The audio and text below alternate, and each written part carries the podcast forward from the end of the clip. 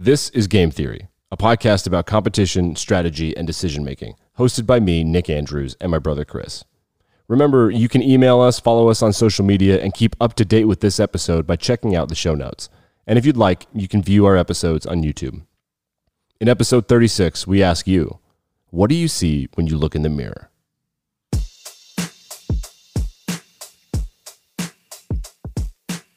About nine or 10 years ago, the beauty and self care company Dove unleashed one of the most fascinating commercials in American history.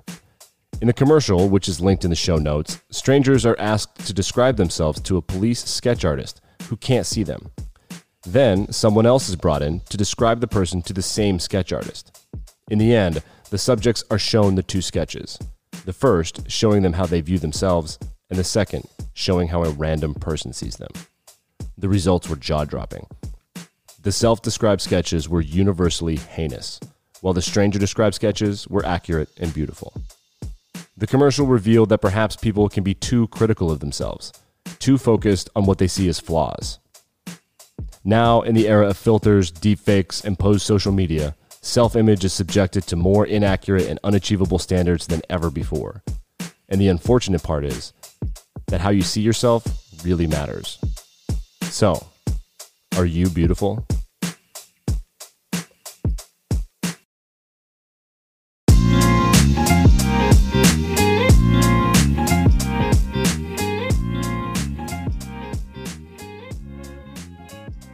And welcome to another episode of Game Theory, your podcast about competition, strategy, and decision making.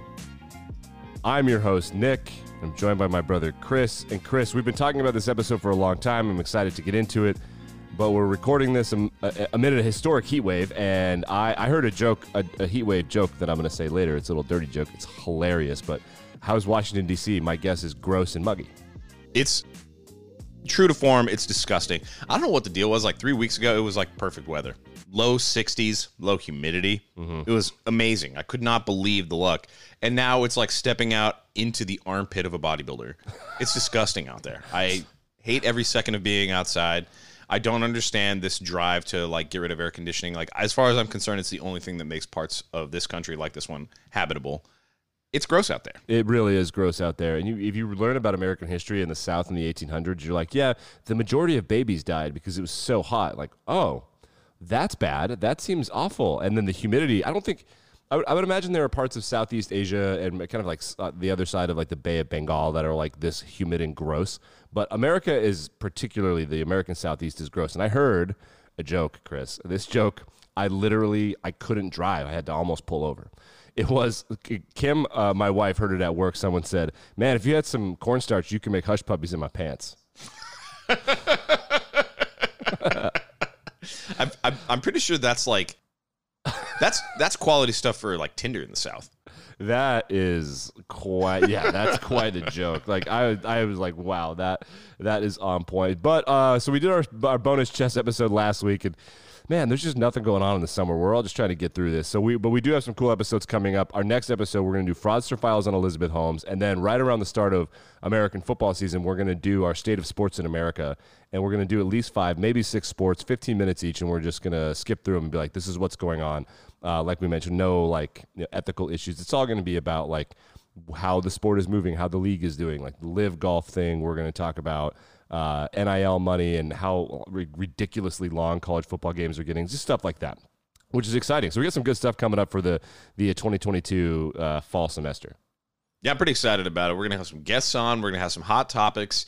Uh, shout outs to our international listeners. If you're interested in American sports, great. If you're not, we can only apologize yeah. for that. Uh, to the British listeners, I think there are some of you out there. Yeah. Good luck with the heat wave. 40 degrees. It's only a few degrees above freezing. but for them that's unusual. I'm told. Yeah, yeah. So like I, we've been made fun of as Americans for so long about the Celsius and Fahrenheit system.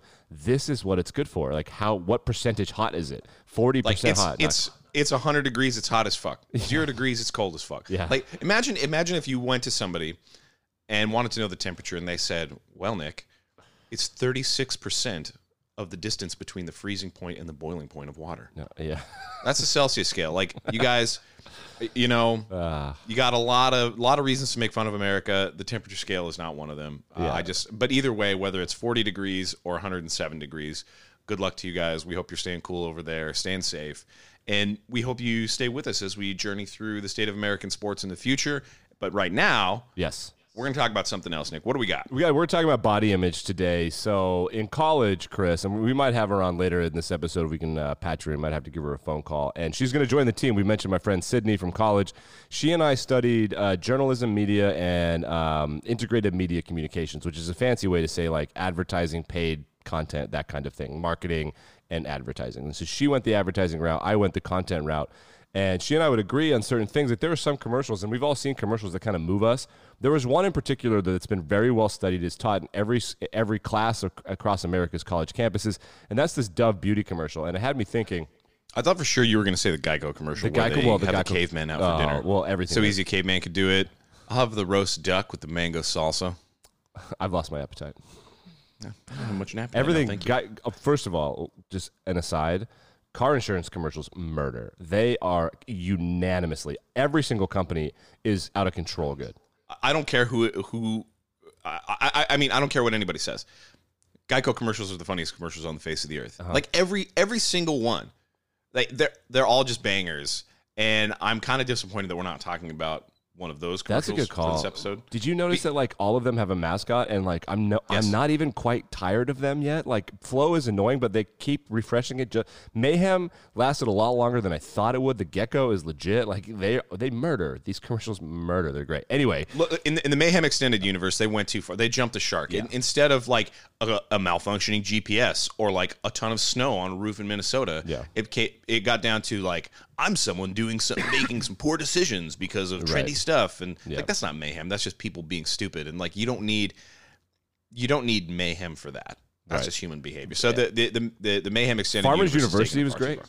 Farmers University is absolutely incredible, Elite and like I want to believe some of the stuff they're saying I is know. true. I do, I, do, I, I want to believe that also. Regardless, the one that's taught in schools, irregardless, is the Dove beauty commercial. And when I say Dove beauty commercial to someone who's in the industry, they'll know what I'm talking about. For those of you that don't know what I'm talking about, you may remember the commercial goes like this. The the premise of the commercial is to make average people, or not like just everyday folks, reveal to them how they maybe think of themselves in a in a worse light than the world sees them.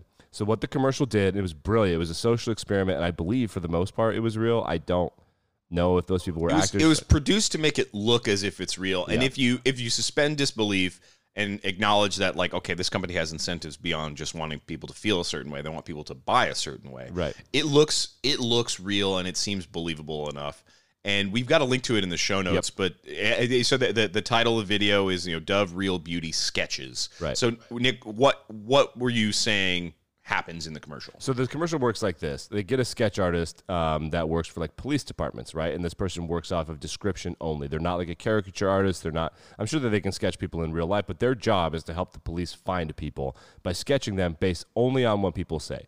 So they get people in the commercial who are the subject of the commercial. They put a curtain between them and the sketch artist, and the sketch artist draws them based on how they see themselves. And then they get another person to sit across from the person and describe the, the the original subject to the sketch artist. So there are two sketches. One, and these are blind. One is how the person sees themselves, and the other is how another random person sees them. And when they reveal it, they show like the, the people in the commercial or the ones that were selected for air all described themselves very shittily and like just highlighted their worst features. And all of them without fail that were in the commercial appeared almost not human. They like deformed and they, they really worried about things in their eyes and their nose. And the person who just described them got it right. And the commercial is very emotional because it, it's kind of giving yourself permission to be like hey i'm fine the way that i am. Just be yourself there's beauty in the average the average eye. And it kind of there's a lot of deeper meaning there and there's a lot of like hey like don't compare yourself to tv and movies like you're fine this way. And it's a very moving and, and brilliant idea to be honest. Yeah, and, and these are pretty, I guess, good looking, average looking people. I mean, they're just people that you would find day to day, and the the difference in the drawings is incredible. It's like, like one of them, like the drawing that the sketch artist drew of the self described portrait, looked like what I imagined Dolores Umbridge looked like, like In real life. pale, toad faced, kind of like squashy, eyes far apart, like heavy set brow, whatever. And then the other one, drawn by the sketch artist based on the, a description from somebody else, looks like a little bit like Gwyneth Paltrow. Yeah. It's incredible the difference, and you know it, it's clearly the same person. Like you can you can tell that this is somebody. Like they, these drawings are based on the same subject, and the point of the commercial is to highlight how people see themselves versus how others see them.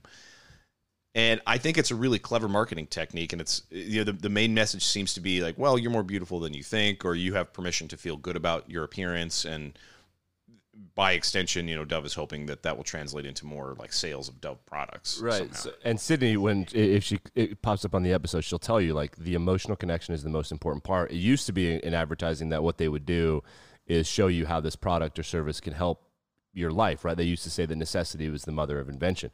We're not in that era anymore. Convenience and choice are the mother of innovation now. Like that's what people need. So now commercials are they're there to tell a story. They're there to show you what a product can do and change your life. And like millennials are very much into the integration of everything, work life balance, and like what where do I find meaning in the small things. And so Dove really just nailed that right for for Gen X and and uh, the millennial generation. We're like, hey, buy our product. Now, the ad was not universally loved. It was incredibly emotionally stirring and very cognitively engaging. And for the average person who doesn't think deeply about what's going on, it just pops you right in the face. It's incredible. However, there were critics. What did the what did the critics say? They said that and, they- well, and, and were the critics talking about the shorter three minute version that got a lot more like airtime, or are they talking about the extended six minute explainer of like, hey, here's the backstory of what we're doing? That's a great. That's a great question. So this the video is not the commercial. The commercial is what goes on TV, and I forget when it originally aired, and I, it doesn't really matter. If the air a three minute commercial costs millions of dollars. Yeah, so, Dove Dove posted the six minute version of the video to their YouTube channel in 2013. So it's it's been around for for a long time. Yes. So first bit of criticism is that all of the people, for the most part, just are like young and white. Um, and like there's a lot of blonde going on there too. So people were like, well, this isn't representative. So that was the first big part of criticism. But then in Psychology Today, people wrote, um, I'm trying to find the, uh, Kate Frid, Frid, Fridkis? Sound it out. Fridkis. It's your words. Kate Fridkis said she liked it, but there's something a little bit off, and it, it's sort of critiquing real world beauty standards, and it feels. The more you watch it, it does feel a little like a little icky. Like it's a brilliant idea, but the more you watch it, you're like this feels like experimental, and you're you're manipulating people's emotions. And it's like the more you think about it, you're like this is kind of Stanford prison experimenty. It's really kind of strange. Yeah, it's, it's definitely not a scientific experiment. I'll tell you that. I mean, there- there's no there's no such thing as like a control group. It's it's very much like a YouTube mm-hmm. social experiment. Like, whoa, what would happen if? And there's a there's this entire genre of that kind of video. I, I think it's fallen a little bit out of vogue when when people realize that like social experiment was either an obviously scripted video or just a way to bully strangers with no repercussions. I think that kind of art form fell uh, out of vogue a little bit. Like, there's a guy named named like Ethan Bradberry, I think, who did like these social experiment videos where he would basically just go around and harass people in public and film and be like, "Wow!" And occasionally he would like make up a script and like high, raise awareness of what he considered to be like a major social issue. And it was obviously like a like a staged thing, just trying to get views. And, and I don't know if he was he thought he was out here like doing something, or or if he was just trying to take advantage of like a moment. But that that genre of social experiment, like experiment, is a really strong word for what's going on here. And you know, tr- trying to if you were taking away the message from this commercial that I'm more beautiful than I think, based on the reactions of these people, it, it's not it's not quite so simple. Like this is at the end of the day a marketing study. It's a marketing practice to try to drive a certain result, a certain behavior in consumers.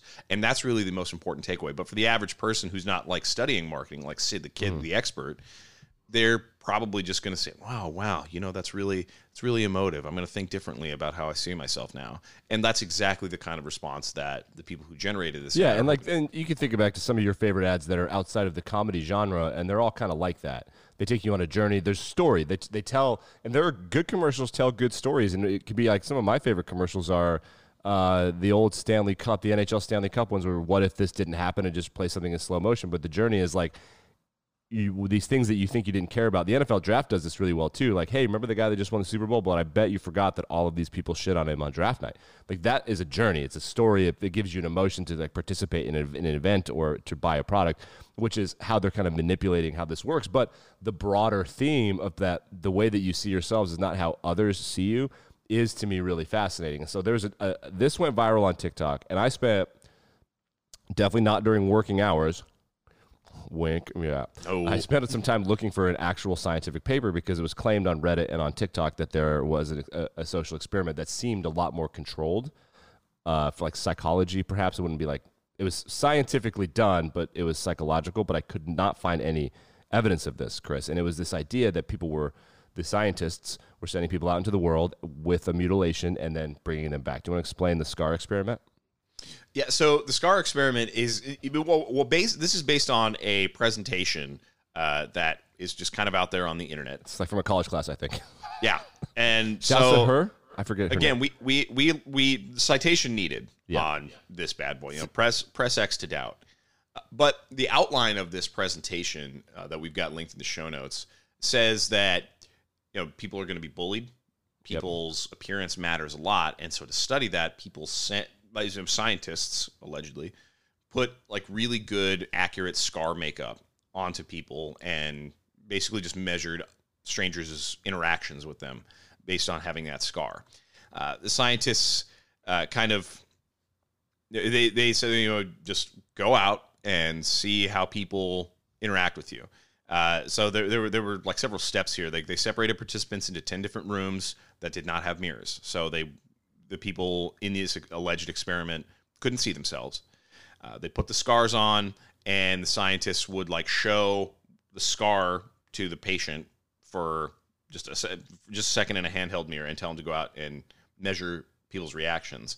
And the result, after the patients went out into like different medical rooms and interacted with people, was that all the volunteers thought that strangers behaved more rudely to them. They were a little bit more standoffish, and they thought that everybody was just looking at the scar. right. Uh, however, again, I cannot emphasize enough.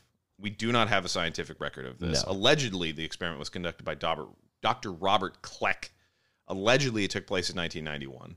And allegedly, it tried to address the question how does body image affect how others think and interact with people?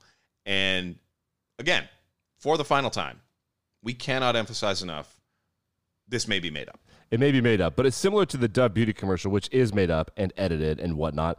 The point still stands that like how you see yourself is is it greatly impacts the way that you feel and think and, and experience stuff. Now there are real life applications and scientific experiments to be done here because if the only conclusion and the hypothesis is oh people either feel like everyone's looking at it or they don't like there's nothing like scientifically I, that means nothing to me like i don't know there's there's no next step there's no follow-up data there however there are real life applications and i i, I uh, of course come from a background of medical communication and medical research in my day job.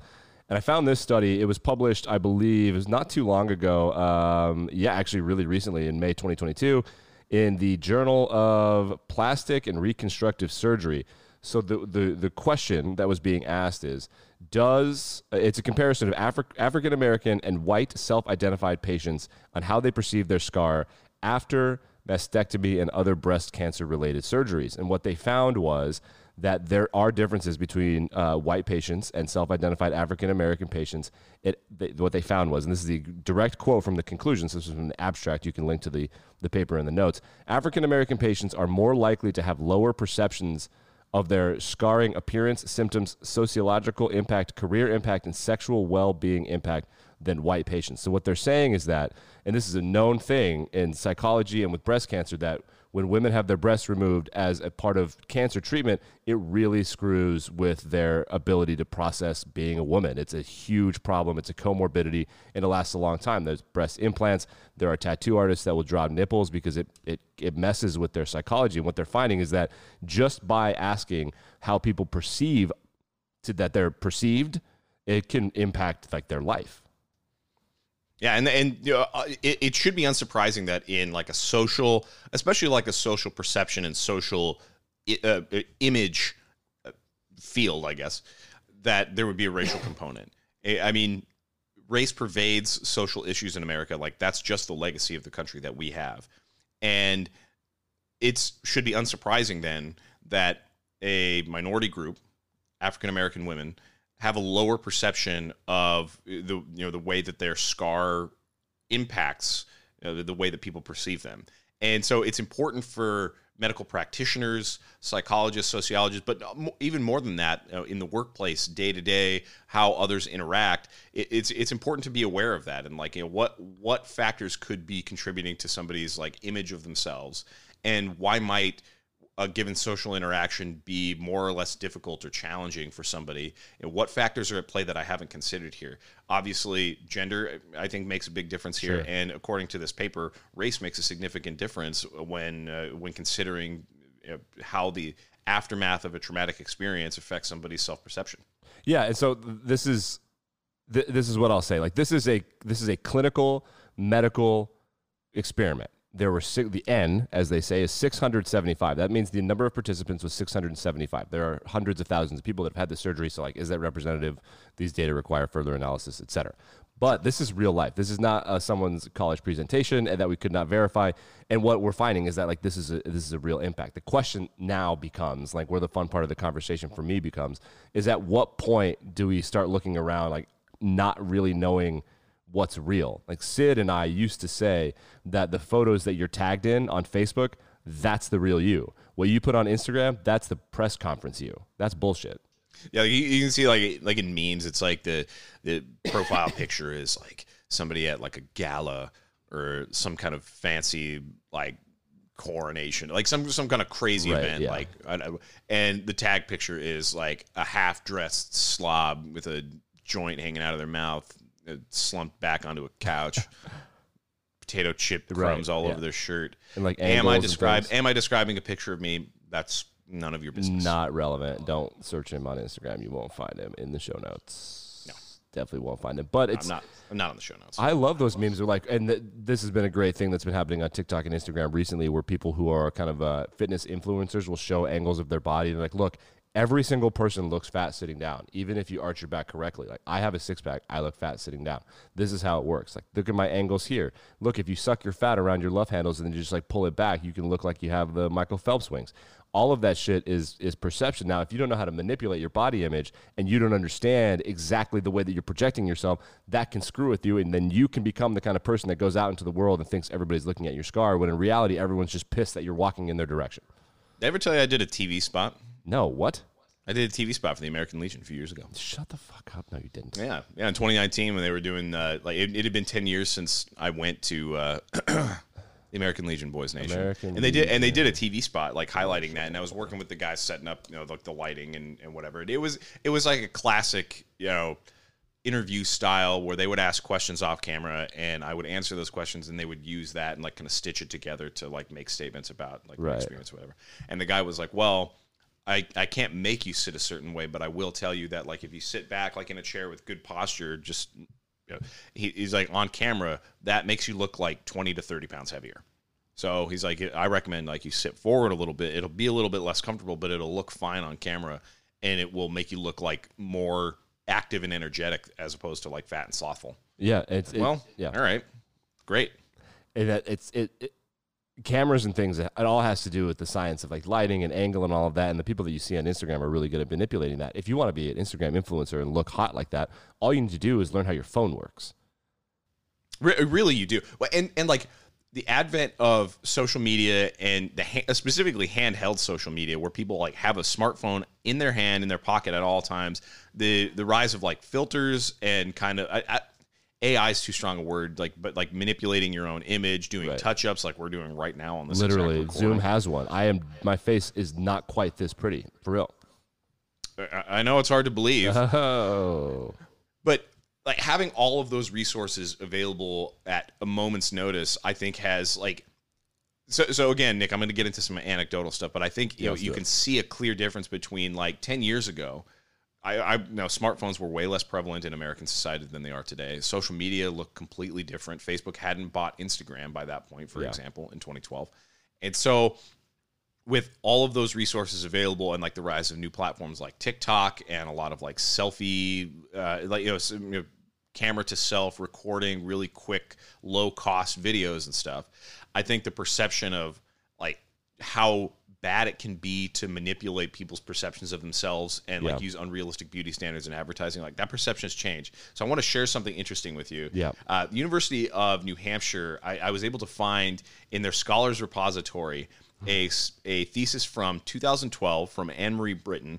It's called the beauty industry's influence on women in society. Okay, okay, so this is somebody a decade ago studying this idea. Right. then I was also able to find separately. Uh, this is a paper, so it's not. It, it, I don't think it's like a thesis of- to the same caliber, but this is from May 2021 on the ethical use of beauty in advertising uh, by Coca Chan. So we have like a nine to ten year period in between these two studies, and I just want to read a little bit from from the abstracts of these papers. Yeah, yeah. So this is from the 2012 paper from Anne Marie Britton. She writes. There has been a significant amount of research done on the effect of advertising in the fashion industry and beauty industry has on women. By creating advertisements with unrealistic images of beauty, it has resulted in anxiety, low self esteem, and low self confidence in many women. Most of these negative emotions stem from unhappiness among body and appearance. Okay, so yeah. Right. Right. This is reasonable old language like okay there's been some studying there's been and generally the result is that women feel worse about themselves Yeah. so this is fast forward nine years nine to ten years uh, for this is from Coca Chan same university same scholar repository uh, she writes or Coca Chan writes the use of beauty images in advertising has generally been deemed to be unethical in society we're already jumping to like a moral conclusion like it's taken for granted like all right using Yeah. beauty in advertising has been deemed unethical Wow. Based on the general negative presupposition in modern western culture the ethicalness of the display of high standards of beauty in advertisements is especially controversial and questionable in the advertising industry. Advertising watchdogs, social groups, and individuals have investigated the possibility of banning the display of high standards of beauty to be displayed in advertising and publications.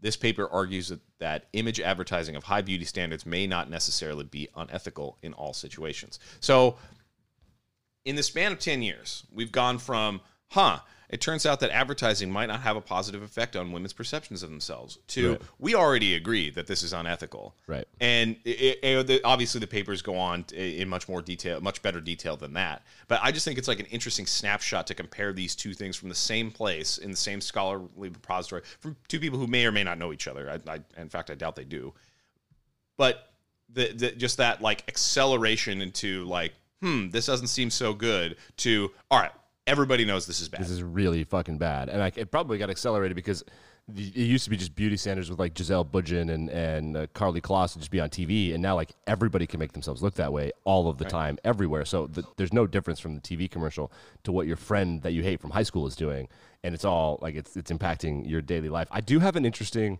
hypothesis. So I think that there are the gender differences. We're talking about beauty standards for men and women, and there are, of course, racial differences. A lot of women will tell you that uh, what Beyonce and what Jennifer Lopez did for body standards and the difference between being fit and being curvy or being strong and being thin, what they did was revolutionary by just showing themselves the way that they are. Like a lot of white women will tell you that. It's which is really kind of interesting that like, hey, beauty isn't being this stick thin like Jennifer Aniston uh, from Friends. So that was really interesting to me. And like we know that women are, are portrayed and like the societal pressures on women are a little different than men. But I I, I got to thinking in this episode, why don't why isn't my experience that way? And I I have a hypothesis. It's because the majority of high level athletics in the country and in the world are played by men. So from a very young age, when you're growing up and you're playing a sport, there will be a moment at which you're like, I just am not. Like I have to come to the conclusion like I'm not I'm not going to play Major League Baseball. I'm not going to play NFL football. And then that, that kind of body standard goes down. You're like there's no amount of hard work that I could do to be Reggie Bush. Like it just is never going to happen. And it happens at a very young, kind of hard to digest age, usually between 16 and 22 for men. And I wonder if like that helps either men understand it or if it's just so bad for women that it just it seems like it's just a beauty presentation standard and that your the functionality of your body isn't what you're being judged for which to me would be just be morally insanely heavy it would be all of well the that time well that is, that is an interesting hypothesis and I, and I also think it's important to keep in mind like you know, you know, a lot of like social messaging around like sports and achievement and like who gets notoriety for what.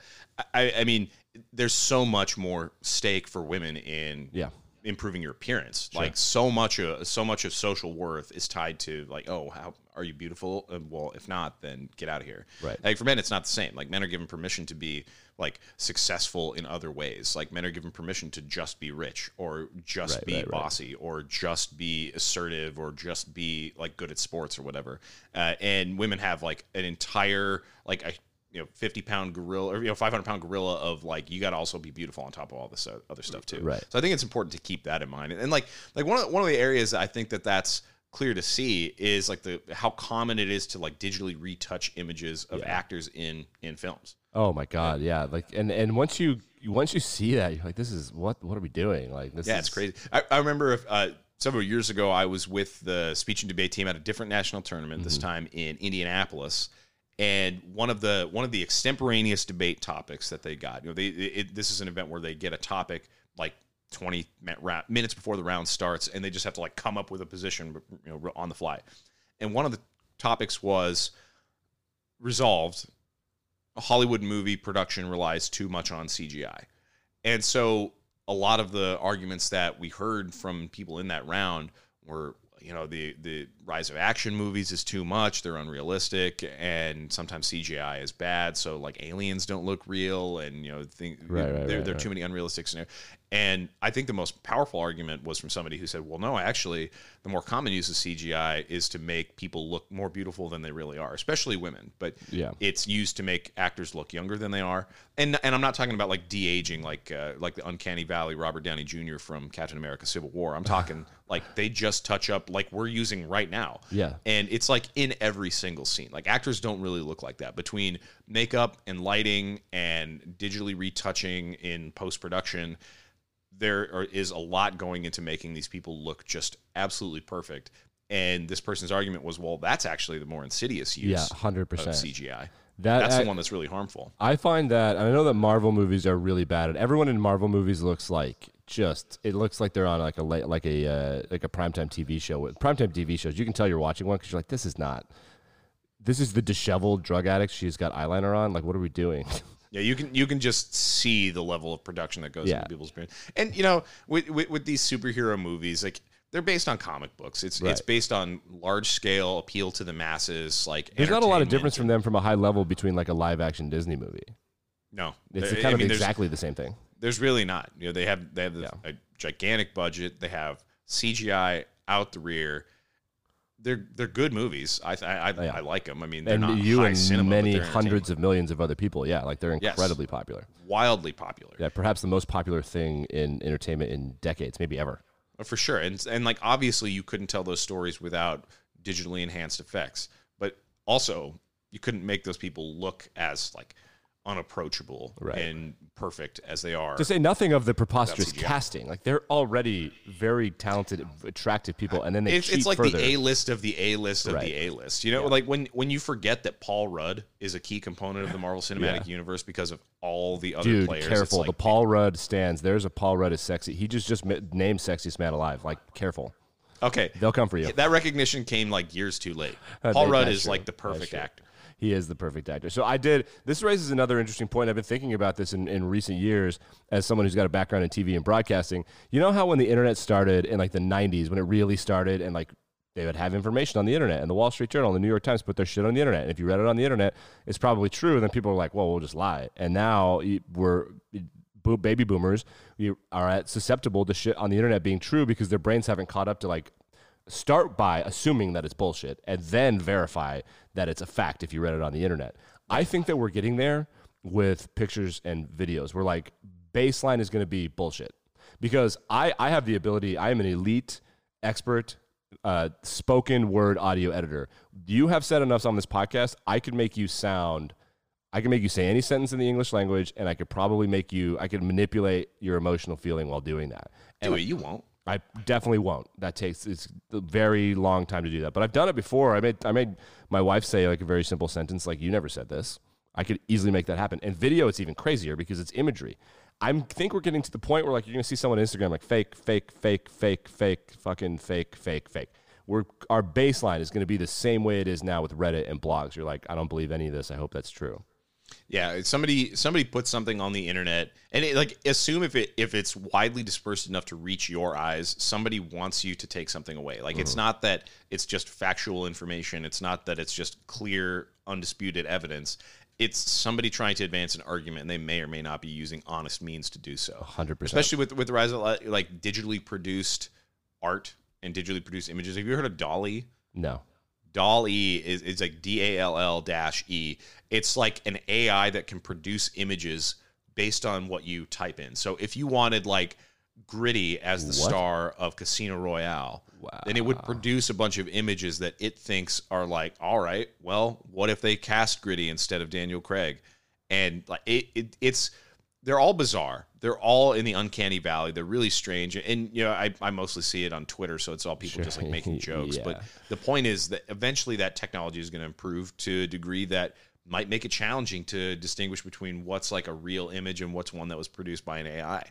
I, I think uh, it, it, you know, a lot of our listeners are probably familiar with uh, you know, Player Three. I'm sure you've seen pictures of like, all right, here's a fairly common looking image at first blush, but if you look closely, you can't like identify any of the things in the Right. picture. Yep. And that's because it was created by an AI that was like fed by an algorithm to produce a, a thing. And by the way, this is just one man's opinion. Player three, if anybody out there can explain to me what AI is and why I shouldn't just consider it to be like a really, really good algorithm, then Yeah. please, by all means, write in, call us, send us a DM. Please Yeah, explain to email me us. what AI is. Emails in the show it- I think it's just bullshit. I think it, I kind of think it is too.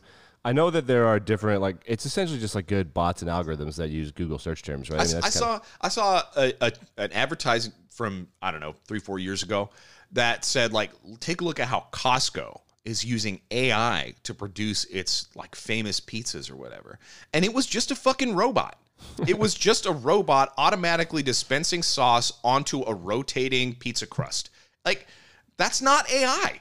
AI isn't real. It's just good com- computer programming that can use information to generate more outputs. Like that's just a code, man. yeah. Uh, so if if we're like somebody warned me if we're actually approaching like Isaac Asimov I, Robot level shit because until then AI is just a buzzword that people use to get funding for their pet project. Yeah, that's what Elon Musk made that same argument where he's like, it's just weird. It's not like a real. It's not. People don't No, get it. It's just no, it's it's it, it's not a real thing. But what is true is that the technology to be able to produce digitally kind of Fake accurate stuff, yeah. images, like you've heard of like deep fakes. I don't think there's anything deep about it. I think it's just like a convincing fake video Yeah. that people can manipulate with sounds and visuals. I think it's very important to have skepticism and understand that like somebody who has a motivation, somebody with an agenda has put this in front of people's eyes and they want you to take something away from it. Same thing with the Dove Beauty commercial.